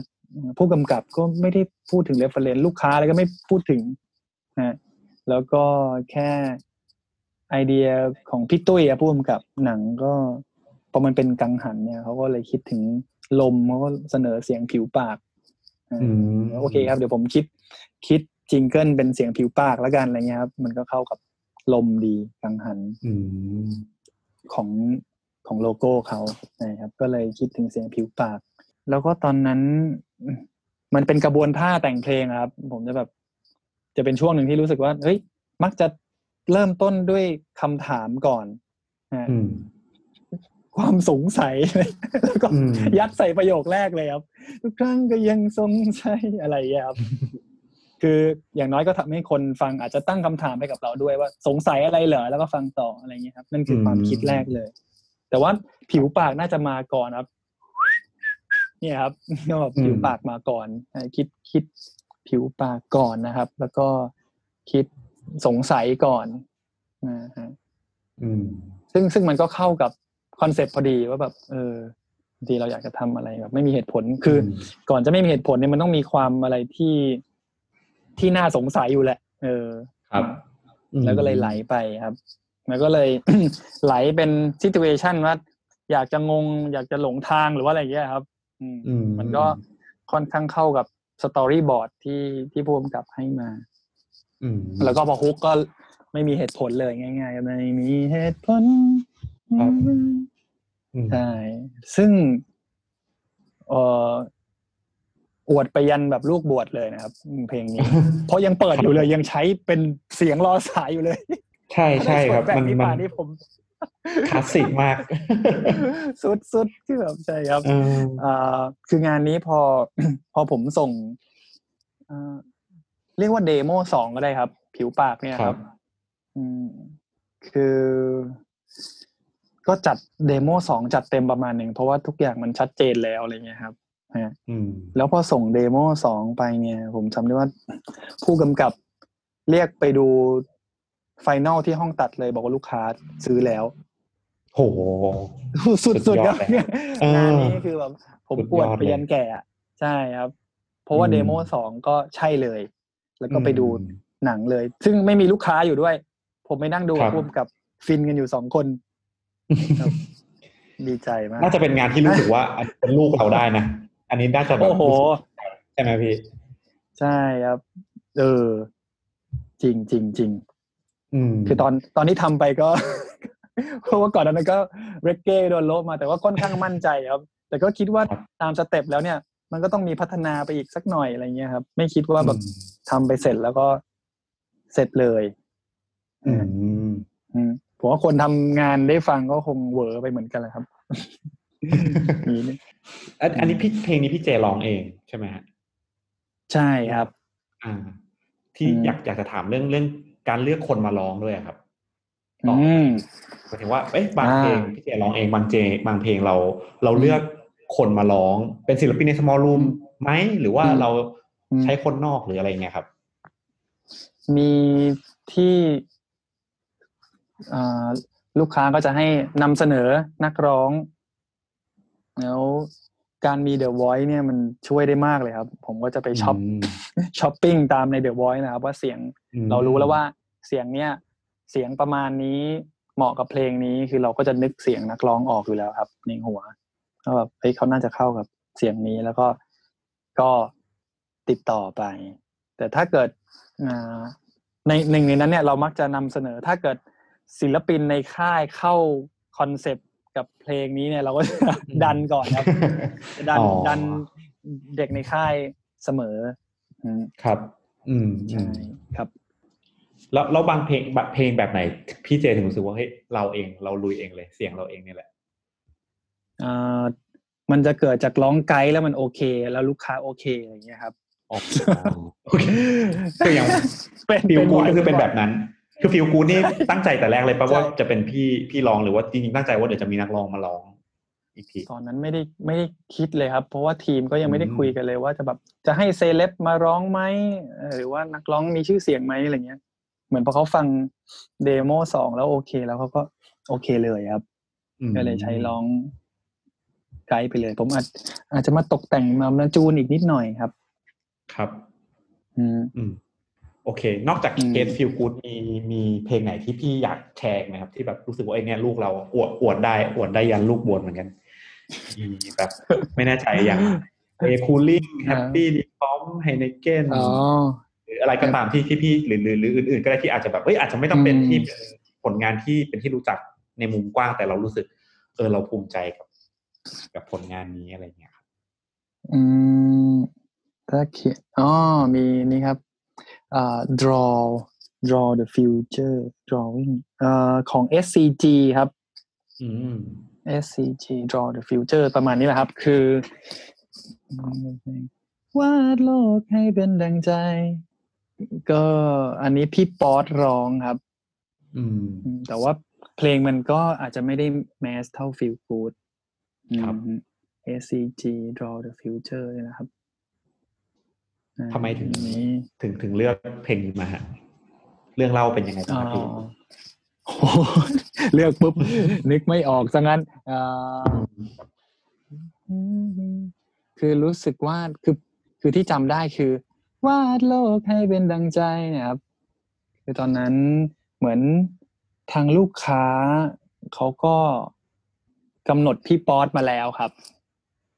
ทำให้เวลาเราแต่งเนี่ย เราจะ เหมือนแต่งให้พี่ป๊อตร้องครับ เราจะไม่ได้คิดว่า แต่งเราเราร้องเองหรือว่าคนอื่นจะร้องหรือว่าอะไรเงี้ยครับอืมเราก็รู้สึกว่าพี่ป๊อตวาดโลกให้เป็นเราก็นึกเป็นเสียงพี่ป๊อตอะไรเงี้ยวาดโลกให้เป็นดังใจ ทุกทุกสิ่งจะสวยงามก็รู้สึกว่าพอพี่ป๊อตมาร้องก็ก็ใช่จริงๆอย่างเงี้ยครับ อืมแล้วก็เราก็รู้สึกว่าคำว่าวาดโลกให้เป็นดังใจ คือมันแบบเออเรา คือลูกค้าก็ไม่ได้ fix คำนี้มาเขาแค่โอเคสโลสโลแกนคือแบบ draw the future อะไรประมาณเนี้ยครับอืมครับแล้วก็สามารถสร้างเป็นคำนี้ได้ให้มันแบบเป็นภาษาเพลงได้อืมอืมก็เป็นอีกหนึ่งงานที่สมูทเหมือนกัน แบบว่าหมายถึงว่าก็ไม่ได้ต้องแก้อะไรเยอะ แล้วก็ค่อนข้างใช่ออกมาเป็นตรงตรงกับใจที่เราอยากได้ ใช่ครับ ก็จะอ๋อนึกท่อนหกแล้วจะอีกกี่ปีกี่อ๋อมันร้อยปีครับร้อยปี ใช่ไหมครับร้อยปีหรือเปล่าเนี่ย SCG ทำไมผมใส่คำว่าร้อยปีไปในเฮ้ย SC น่าจะถึงตาช้างถึงร้อยปีป่ะครับผมน่าน่าจะนะครับ น่าจะเป็นไปได้นะครับ เนาะเป็นไปได้สองครับห้าหกสองสี่หกสามอาจจะมีสองสี่หกสามซีเมนต์มาแล้วนะครับ ครับเนาะเป็นไปได้ครับร้อยปี SC เออเพราะว่าจะอีก อีกสิบปีกี่ร้อยปีประมาณเนี้ยครับ เราจะยังมีโลกที่สดใสก็ใส่คำว่าร้อยปีเข้าไปอืมนะครับเป็น keyword ใช่ครับครับผมฮะน่าจะเป็นน่าจะเป็นเวลาพี่ brief ที่ที่ไม่ได้ไม่ได้ fix คำมากมายก็มี draw the future ก็มีอะไรเงี้ยครับ อืมครับ อืมครับเวลาพี่ทำผลงานออกไปแล้วเนี่ย ความ success ของผลงาน มันมีผลต่อความสุขเราไหมฮะ หมายถึงว่าเคสที่แบบเฮ้ยงานมันออกมาแล้วมันออกไปสู่วงกว้าง คนรู้จักเยอะคนได้ฟังเยอะ มีผลเพราะโอเค คือถ้าพอมันเป็นงานจ้างอะเราทำงานรับงานจ้างใช่ไหมฮะมันเราได้รับค่าจ้างจริงๆมันก็คือจบหน้าที่เราแล้วละแต่ว่าอืมอืมการที่ผลงานมันออกไปแล้วมัน เออมันต่อยอดมันทำให้แบรนด์เขาโตขึ้น หรือว่ามันทำให้คนมาซื้อสินค้าเยอะขึ้นสำหรับส่วนตัวพี่เจมีมีผลกับความสุขส่วนตัวไหมฮะอืม มันก็มีความภูมิใจอยู่แล้วครับ อืม ถ้าความภูมิใจเป็นส่วนหนึ่งของความสุขก็ สุขใจครับ อืมบางทีก็อาจจะมี อาจจะมีเพื่อนแซวบ้างอะไรอย่างเงี้ยเดินผ่านในซูเปอร์มาร์เก็ตก็เพลงนี้ก็เดิน ก็เจอเซ็นเซอร์แล้วเพลงก็พุ่งใส่อะไรอย่างเงี้ยมาอีกแล้ว เพลงนี้มึงใช่ไหมอะไรอย่างเงี้ยประโยคนี้นะอะไรอย่างนี้นะอ่าครับครับ แต่ว่ารวมรวมแล้วก็ภาคภูมิใจฮะอืมในงานนี้ลูกค้าแวลูกค้ากลับมาเล่าให้ฟังไหมครับ ว่าเอ้ยเพลงเรามันไปมีบทบาทในการเปลี่ยนแปลงแบบอืมในเชิงของแบรนด์ในเชิงของ marketing อะไรเขาเคยมาเล่าให้ฟังไหมเฮ้ยเนี่ย คุณเจแบบเพลงของคุณทำให้แบบ performance ของแบรนด์ดีขึ้นหรือทำให้คนรู้จักแบรนด์เรามากขึ้นหรือยอดขายอืมโอ้เสมอมาครับ คือสมมุติว่าเขากลับถ้าเขาเขากลับมาทำ กับเราอีกอะครับเขาก็อืมมักจะพูดถึงว่าแบบโอ้โห ตัวที่แล้วนี่คือแบบเยี่ยมมากอะไรเงี้ยครับชอบมากหรือว่าอะไรเงี้ยครับเขาอาจจะไม่ได้พูดว่าโอ้โหส่วนแบ่งการตลาดเราเพิ่มขึ้นมาถึงสามเปอร์เซ็นต์เขาก็แบบว่า โอ้เนี่ยนายชอบมากพูดถึงนายครับ นายชอบมาก อืมประมาณนี้แล้วก็ครับผม แล้วเขาอาจจะพูดถึง feedback ในในเพจของเขา บ้างครับอืมอ่าอืมคือผมจะเข้าไปเช็คด้วยแหละครับ ถ้าเกิดมีเพลงนี้ผมจะเข้าไปดูในในเพจบ้างนะครับบางครั้งบางบางเพลงที่ที่เอ๊ะจะมีดราม่าหรือคนจะชอบไหมอะไรอย่างเงี้ย ก็ก็ส่วนใหญ่ก็โอเคผมจะเข้าไปฟัง feed feedback ของเพลง งานชิ้นไหนไหมครับที่ เอ่อลูกค้าเนี่ย เออเราอาจจะให้ reference ลูกค้าไป แล้วลูกค้าติดอืมยึดติดกับ reference ตรงนั้น แล้วพอผลงานมันออกมา มันก็เหมือนเลยเหมือน reference นั้นเลย แล้วเราก็อาจจะไม่ค่อย happy กับผลงานสุดท้ายเท่าไหร่อะไรอย่างเงี้ยครับ มีมีตลอดครับเหตุการณ์นี้แล้วก็อย่างก็มีทั้งที่แฮปปี้สะใจแล้วก็มีที่อ่าเวอร์ไปเลยก็มีครับเอ่อมีมีที่เป็นดราม่าอันนี้คงไม่ได้ยกตัวอย่างนะครับ แล้วก็อืมจน ลูกค้าต้องต้องถอดหนังเรื่องนั้นออกไปเลยอะไรอย่างเงี้ยครับโโอ้เพราะว่าเคยมีเหมือนเจอกันดราม่าเคยมีครั้งหนึ่งฮะอ่าหนักหน่วงเพอืราะมลูกค้าติดติดมากผมพยายามอ่าเบี่ยงเบนเท่าไหร่ก็ก็ต้องกลับมาเป็นแบบใกล้เคียง reference อะไรอย่างเงี้ยครับอืมแล้วก็ อันนั้นก็ต้องก็ถูกถอดไป แต่ว่า อืมเหมือนไม่ได้มีการฟ้อง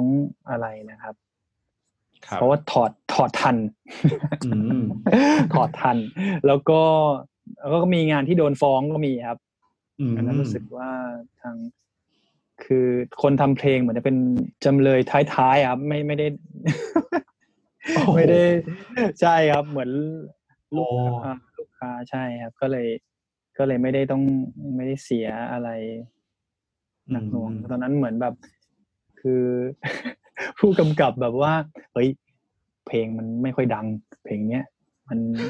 อยู่ในหนังอินดี้แบบอะไรสักอย่างโอ้โหแล้วออกไปแล้วแบบก็โดนครับโดนชาวครับอินดี้ฝรั่งว่าอืมสอยทำได้ แล้วก็มีที่ที่ที่พูดได้ เพราะว่าบิดจนแบบ เรียกว่าไม่ดราม่าแน่นอน เพราะถ้าอืมดราม่านี่พังทั้งโลกคือ คือพรีเซนเตอร์คือคือแวนไดค์ครับอ่านักฟุตบอลอ่าครับได้ครับ คือสปอนเซอร์อ่าสปอนเซอร์อ่าละใช่ไหมครับๆล่าสุดนี้เลยครับ ใช่ใช่ครับ คือถ้าคนทำเพลงหรือแฟนเพลงฟังก็รู้แหละว่ามัน reference คืออะไรอืมอืมอาจจะแซวได้อะไรเงี้ยแต่ว่าคือเราทำจนไม่มีดราม่าแน่นอน ครับ ใช่ครับถ้าแซวได้ก็คงแซวกันในหมู่เพื่อนฝูงแต่ว่าคงชาวเน็ตคงไม่แบบ มาทำลายล้างแน่นอนครับคือออืมเพราะว่าค่อนข้างเป็นห่วง เพราะว่าแบรนด์ไดก็ผู้ติดตามไม่รู้กี่ล้านคนในอินสตาแกรมคือถ้าแชร์ชาวแบบฮูลิแกนนี่ต้องโดนต้องสอยเราแน่ว่าเพลงก็อังกฤษด้วยอะไรอย่างเงี้ยครับ ครับอืมก็เลย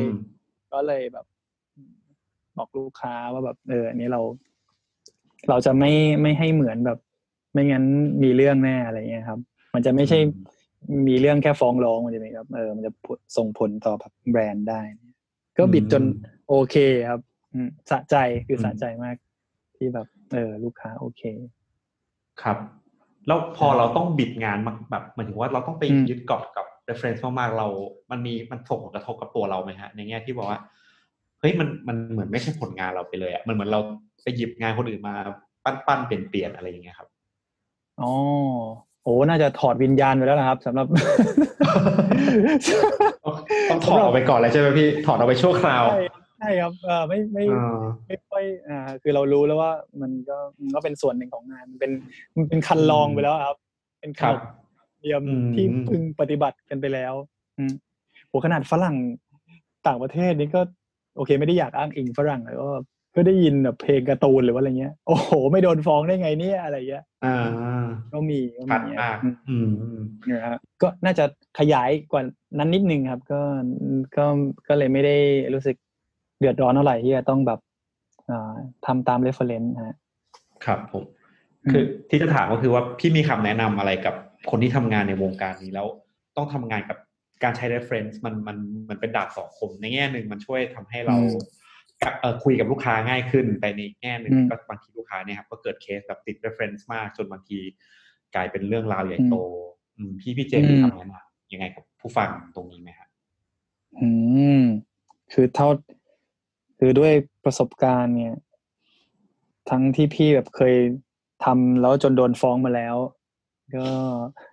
คิดว่าโหมันต้องทำบ่อยๆ จริง ๆอะครับ ครับ จนจนเรารู้ว่าเหมือนที่เราต้องสะสมอาวุธให้ได้มากมาย หอกทวนดาบกระบองเลยต้องมีครบอะครับ ว่าเราจะหยิบไม้ไหนมาใช้ อืม อย่างบางงานก็แบบเฮ้ยโหบิด ตรงนี้นิดนึงนี่มันแบบใช่เลยอะว่ามันแบบอืมอืมอารมณ์ยังได้แต่แบบ ก็ห่างคุกแล้วได้ครับคือว่าโอ้โหอาจจะต้องอาศัยประสบการณ์จริงๆครับ เราต้องทำบ่อยอืมอืมต้องอืม หาวิธีทางที่คราวนี้น้องก็สงสัยว่า แล้วเราจะเอางานมาทำบ่อยๆ ได้ไงก็ อืมอืมก็คงต้องลุยอย่างอย่าง small room ก็มีตั้งแต่ ผมว่ายุคนี้ก็มีครับที่น้องๆที่แบบ ใช้ใช้อ่าอ่าราคาค่าจ้างค่อนข้างน้อยอะไรอย่างเงี้ยครับ อืม เพื่อที่จะได้งานเยอะๆมาเป็นพอร์ต small room ก็ก็เริ่มแบบนั้นมาก่อน ก็ โอเคเราก็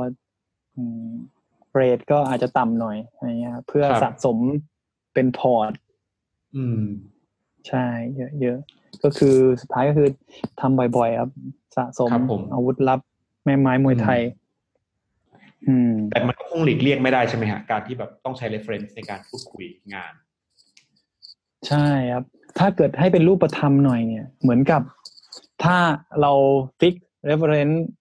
เราฟิกเทมโปแน่นอนเทมโปโอเค ลูกค้าจะแบบช้าเร็วกว่านี้นิดหน่อยก็ว่ากันไปตาม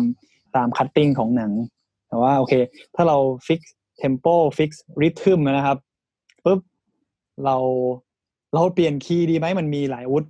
พี่ยกตัวอย่างอาวุธต่างๆ เอาเปลี่ยน key ดูเฮ้ยเปลี่ยน key ปุ๊บเฮ้ยไกลละ feel เริ่มไกลแล้วแบบนี่แค่เปลี่ยน key ไม่พอลองแบบ riff มันมีประมาณนี้เราก็หยิบฉวยตัวโน้ตใน riff นี่มามาเรียงใหม่ โดยที่ยังเป็น stress เดียวกันหรืออะไรอย่างเงี้ยเอามา เอามาเรียงใหม่อ่าเอามาเรียบเรียงใหม่ หรือ หรือแบบแบบเดียวกันคือ โอเคเราใช้ถ้าเรียบเรียงใหม่ไม่พอเนี่ย ก็อาจจะต้องเปลี่ยน stress ไปด้วย อืมแบบแทนที่ไป stress ตรงโน้ตนี้ก็ขยับใหม่ก็คือเปลี่ยน rhythm ของโน้ตไปด้วยครับ แต่โดยที่ยังคงคง beat เดิมอืม เพราะมันก็มีแค่ rhythm กับเมโลดี้ครับครับ fix อย่างหนึ่งไปเปลี่ยนอีกอย่างหนึ่งอ่าอ่าอืมโอเคลองดูได้ครับพี่ประมาณนี้นะครับของของพาร์ท reference นะครับใช่โอเคใช่ถ้านอกเหนือจากเรื่อง reference ที่แบบว่าเอออืมทำออกมาแล้วบางทีเราโอ้รู้สึกไม่มีจิตวิญญาณกับมันเลย มันมีไหมฮะที่แบบว่าแบบก็ไม่ได้ว่าลูกค้าติด reference อะไร แต่แบบพอ process ทำงานไปเรื่อยๆเรื่อยๆแล้วแบบแก้ไปแก้ไป แล้วมันพอ ไอ้ final ที่เขาเลือกมันเนี่ยมันแบบเราไม่ค่อยถูกใจกับมันเลยแต่ลูกค้าชอบมากเลยนะ แต่เราแบบตัวเราเองเราแบบโอ้แบบไม่ค่อยไม่ค่อย happy กับมันเท่าไหร่อะไรเงี้ยแต่สุดท้ายมันก็ต้องออกไปแล้วมันก็ออกไปสู่สาธารณชน โอ้ไม่มีเลยครับคือถ้าลูกค้าลูกค้า happy นี่เราก็เราก็ happy แล้ว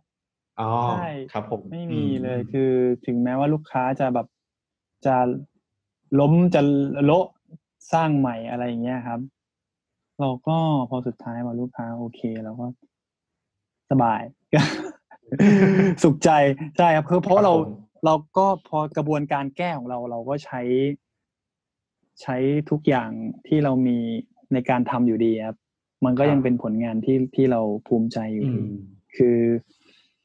มันมีตัวอย่างเช่น โอ้ก็กลับไปที่เรื่อง reference นี่ครับ คือลูกค้าก็ติดมาก แล้วเราก็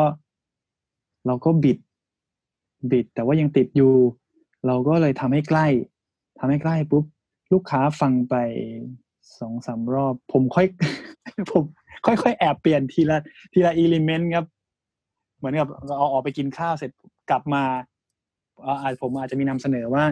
ลองฟังออปชันนี้ไหมครับ เพื่อให้เราได้ไกลจากดราม่าของชาวเน็ตนะฮะพอเขาเริ่มเริ่มผ่อนคลายกับการทำงานของเราแล้วครับ คือเริ่มเชื่อเราละเริ่มเชื่อเราแล้วเราหลังจากเราแก้ตามสิ่งที่เขาต้องการมาปุ๊บเขาเริ่มเชื่อแล้วพอเชื่อปุ๊บเนี่ย ผมนำเสนอเลยว่าปุ๊บก็เปิดให้เขาฟังเขาก็เออมันก็ดีอะไรอย่างเงี้ยครับคือสิ่งที่เรานำเสนอมันก็มันพอเขาได้ยินคำว่าปลอดภัยเนี่ยเขาก็ เออแล้วผมก็พยายามบอกด้วยว่า ผมแบบถ้ามีดราม่านี้แบบมันมันเสียหายแค่ไหนอะไรประมาณนี้ครับ ใช่ครับผมใช่คือถ้าซึ่งจะเริ่มเชื่อเรา ใช่ครับ ผมก็จะแบบอ่า เปลี่ยนเมโลดี้ท่อนนี้เปลี่ยนร้องเป็นแบบนี้แบบนี้แบบนี้ ซึ่งร้องแบบนี้แบบนี้เนี่ย ผมเก็บสต็อกไว้แล้วครับ ตั้งแต่ตอนอัดร้องนักร้องเนี่ย ว่าเผื่อไว้แล้วว่าว่าถ้าเป็นแบบปลอดภัยจะเป็นประมาณนี้อะไรอย่างนี้ครับ อืม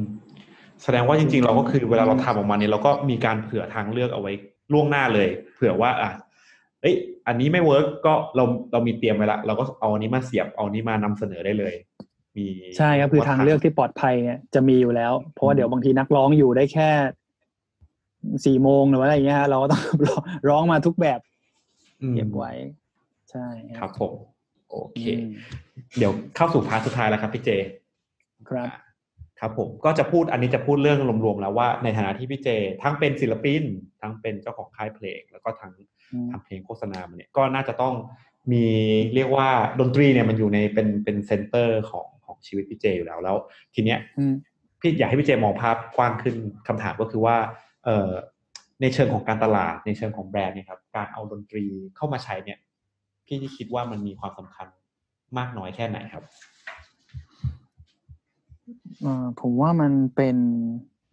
สิ่งที่ที่ทำมาตั้งแต่อดีตแล้วบางทีอืมเขาอาจจะไม่ได้คิดด้วยซ้ำครับว่าเพลงจำเป็นหรือเปล่า คืออดีตมัน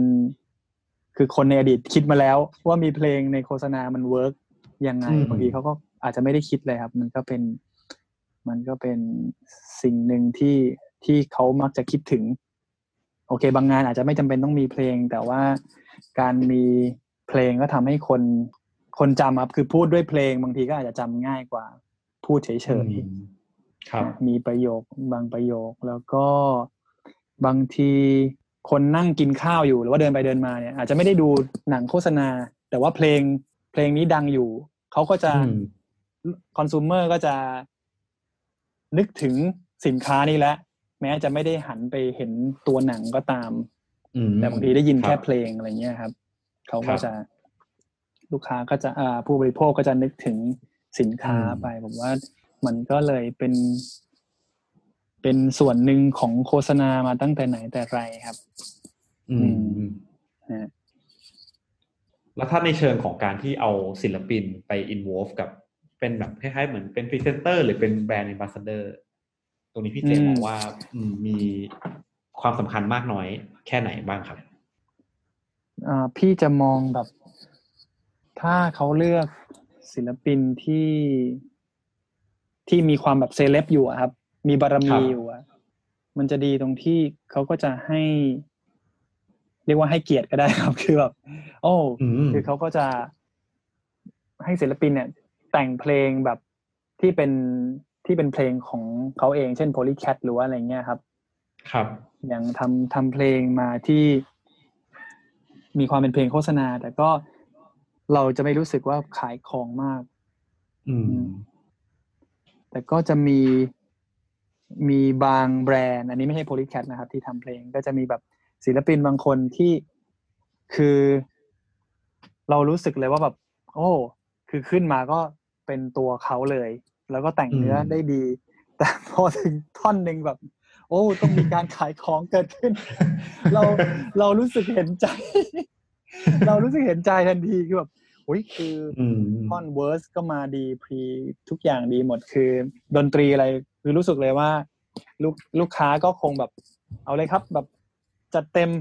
ให้ศิลปินอืมได้จัดเต็มแสดงความตัวตน เพราะว่าเขาก็เขาก็เชื่อมั่นในพรีเซนเตอร์อยู่แล้วอะไรเงี้ยครับ แต่บางทีเจอแบบบางประโยคแบบโผล่มาขายของอะไรเงี้ย เราก็รู้สึกเห็นใจ จะไม่จะไม่รู้สึกอี๋อะไรทั้งสิ้นครับ ถ้าเราต้องเจอร้องประโยคนี้เนี่ยก็คงเชื่อเหมือนกัน เห็นใจ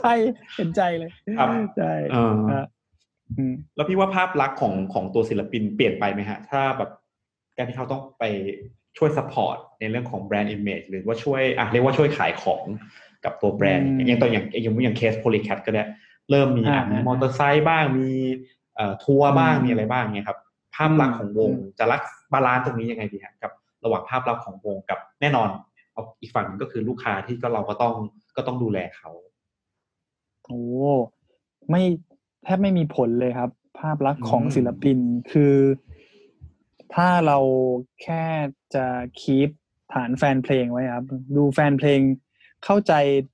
ทุกอย่างมากเลยครับ แฟนเพลงเข้าใจว่าอันนี้เขาทำเพลงโฆษณาก็ต้องทำแบบนี้อะไรเงี้ย ดูจะเราจะไม่ค่อยเห็นดราม่าว่าแบบ แหมทำเพลงโฆษณาต้องขายตัวตนอะไรเงี้ยอืไม่มีเลยครับ เราจะไม่เห็นเคสนี้ผมว่าแฟนเพลงแบบเข้าใจหมดอืมครับผม อืมใช่ เป็นเรื่องที่น่าก็จยินจะมีดีนะครับ ใช่ใช่อืมอืมถึงแม้ว่าจะขายของยัดคำนี้ใส่ปากศิลปินของเราก็ตามอะไรก็แฟนเพลงเข้าใจหมดนะครับ อืมใช่โอเค แล้วนอกเหนือจากผลงานที่เป็น เคสของ Smallroom หรือว่าเพลงที่พี่เจแต่งพี่เจเคยไปเจอ การเอาดนตรีไปใช้ในงาน marketing หรืองาน branding อะไรที่เรารู้สึกโอ้ยประทับใจจังเลยทำไมเขาเข้าถึงสามารถเอาดนตรีไปใช้ได้อย่างมีประสิทธิภาพ หรือว่าแบบทำไมเก่งขนาดนี้ ทั้งในไทยหรือในต่างประเทศก็ได้ครับ ที่ที่พี่ไปเจอมาแล้วรู้สึกประทับใจ อืมโอ้โหถ้าให้นึกตอนนี้โอ้ผมนึกถึง น่าจะบางกอกแอร์เวย์ของที่เดอะทอยทำครับน่าจะบางกอกแอร์เวย์ใช่ไหมครับ อืมครับ ใช่ครับ ผมรู้สึกว่า โอ้ มันเป็นเพลง เพราะจังคือถ้าเราได้งานนี้มาเราจะแต่งได้เพราะขนาดนี้หรือเปล่า น่าจะเป็นความคิดนี้ครับทำให้ผมแบบชื่นชมผลงานชิ้นนี้พอๆกับครับเอ่อผู้ช่วยที่ดีที่สุดของ Polycat นะครับอ่าตอนนั้นเอ่อก็เป็นสินค้าหนึ่งเหมือนกัน อืม แต่ของ The Toy เพลงของ Bangkok Airways ก็ผมไม่ไม่แน่ใจว่าเป็นเพลง original ของ The Toy ผมก็ไม่ได้ไปหาข้อมูลแต่รู้สึกว่ามันลงตัวแบบน่าชื่นชมมากอะไรเงี้ยครับ เพราะด้วยอย่างเงี้ยอืมพอดีเมื่อกี้พี่พูดถึงเพลงผู้ช่วยที่ดีที่สุด อันเนี้ยเป็นเคสอืมที่ผมไว้ใช้เปิดสอนนักเรียนบ่อยมาก ว่าอืมจริงๆครับใช่เพราะว่าเพราะผมรู้สึกอืมว่ามันเป็นมันเป็นการผสมผสานที่ลงตัวมากของ เนื้อหาของใช่เพลงทั้งเรื่องของแบบเมสเซจของแบรนด์ แล้วก็ตัว MV ที่อืมทำออกมาคือทุกอย่างเนี่ยมันมันรวมกันแล้วมันลงตัว แล้วก็รู้สึกว่าเนี่ยคืออืม music marketing ที่แบบอืม balance ทุกอย่างได้ได้ลงตัวมากเลยครับ ก็เลยถ้าอืมพี่เจช่วยเล่าสักนิดนึงได้ไหมฮะ กับเคสนี้โหอันนี้เนี่ยพี่ไม่ได้มีส่วนด้วยเลยครับอืมกับเพลงผู้ช่วยที่ดีที่สุด คือเห็นมาก็ปรากฏมาเป็นเพลงที่เราอืมได้ยิน แล้วในเห็นใน YouTube ก็รู้สึก นี่น่าจะเป็น เออ เหมือนที่ท็อปบอกว่ามันเป็นเป็นเคสที่ดี เพราะว่าคือเราจะได้เราจะเห็นว่าแบบเออมันมันไม่ได้ยัดเยียดความเป็นแบรนด์มากไปทำให้เรารู้สึกดีกับแบรนด์ซะด้วยซ้ำครับอืมใช่ครับเอ่อผู้ช่วยที่ดีที่สุดเนี่ยอื มมันมี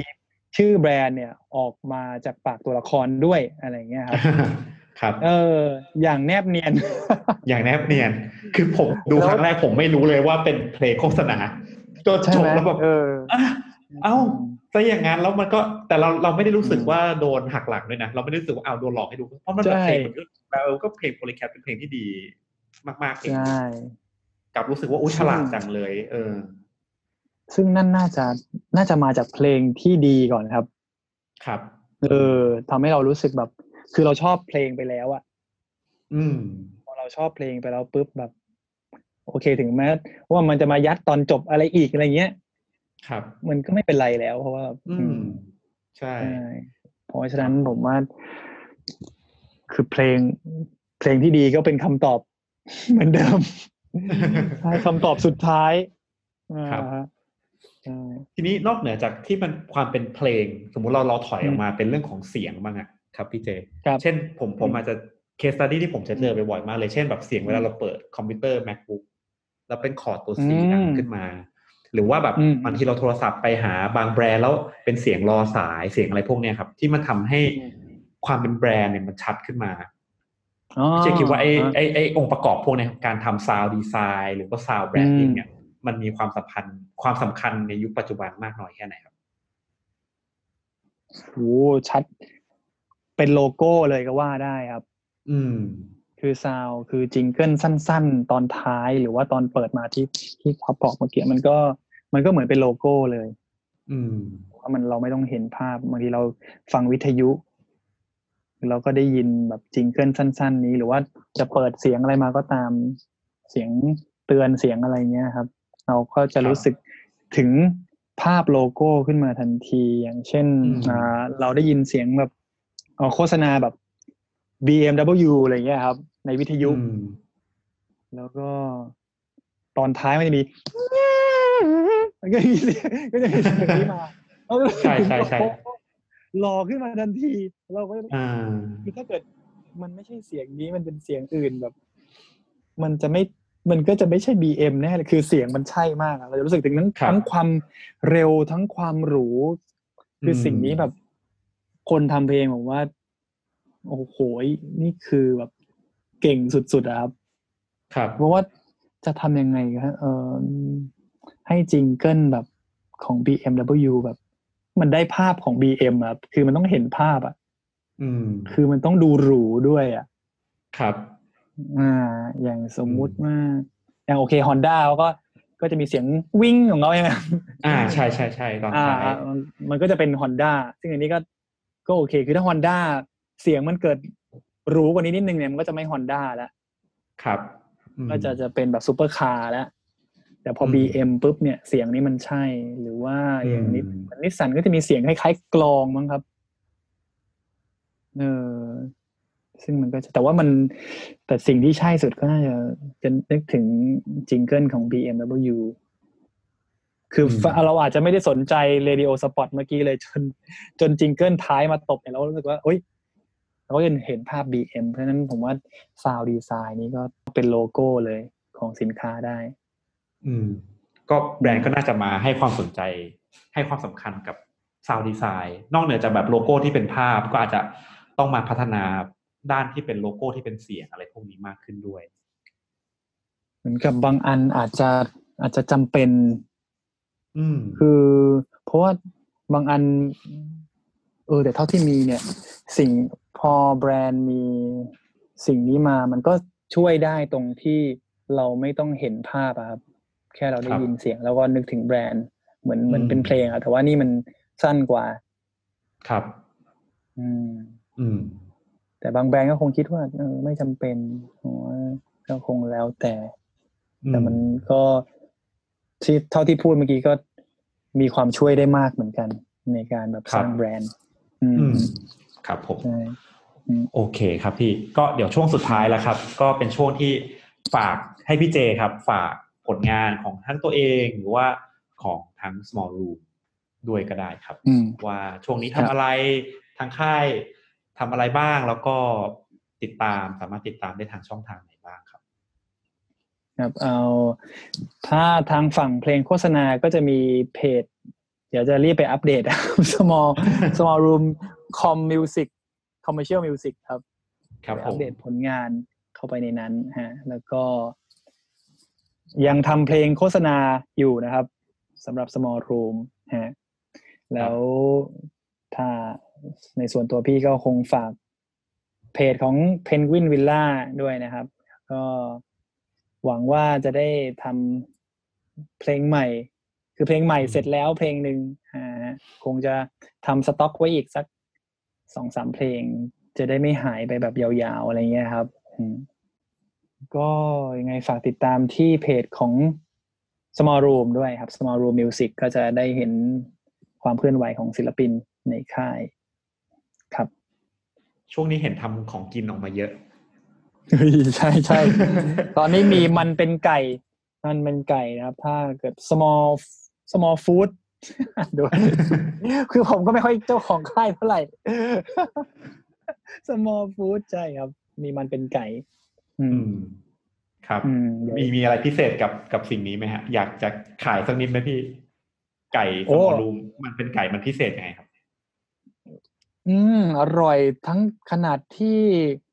ส่งมาให้ผมตั้งแต่เที่ยงผมมากินตอนเย็นยังกรอบนอกนุ่มในอยู่เลยนะครับโอ๊ยอ่าทำจิงเกิลเสียงเสียงกรอบเออสียงกรมีบซาวดีไซน์ต้องมีซาวทำยังไงให้ไก่ฟังแล้วดูกรอบแล้วน่าสั่งใช่ไหมใช่แล้วก็นุ่มในด้วยนะแล้วก็แล้วก็แล้วก็เกาหลีด้วย พี่พี่เจทำพี่เจทำแล้วส่งมาให้ได้นะครับ แล้วเดี๋ยวผมใส่ในพอดแคสต์ให้ แล้วก็ทุกคนฟังเสียงกรอบของไก่แล้วก็รู้สึก ต้องไปที่เพจเฮ้ขยองหมอลุงแล้วสั่งทันที โอ้ยได้ได้เลยได้เลย โอเคเดี๋ยวส่งไปโอเคให้ครับได้ครับพี่ ก็ยังไงวันนี้ขอบคุณมาก ๆ เลยนะครับ พี่เจสำหรับครับความรู้ประสบการณ์ทุกอย่างแล้วก็สละเวลาคุยกับเรานานมากเลยนะครับ ในวันนี้โอ้สนุกครับขอบคุณอืมขอบคุณมาก ๆ เลยครับสำหรับท่านผู้ฟังนะครับ ก็อันนี้ก็จะเป็น EP แรกของเรานะครับ คุยกับพี่เจเป็นหนึ่งในเจ้าพ่อวงการเพลงโฆษณานะครับ แล้วก็ติดตาม พอดแคสต์มีใจของเราต่อไปได้นะครับ ในตอนต่อๆไปทั้งช่องทางของฟังใจแอปพลิเคชันเองนะครับ ทั้งเอ่อ Spotify Apple Music นะครับ แล้วก็ตัว YouTube Channel ของฟังใจด้วยนะครับผมก็สำหรับวันนี้ก็ขอลาไปก่อนนะครับ ขอบคุณพี่เจอีกครั้งหนึ่งนะครับผม ขอบคุณเช่นกันครับ ครับ สวัสดีครับพี่เจ ครับ สวัสดีโอเคคครัรับบ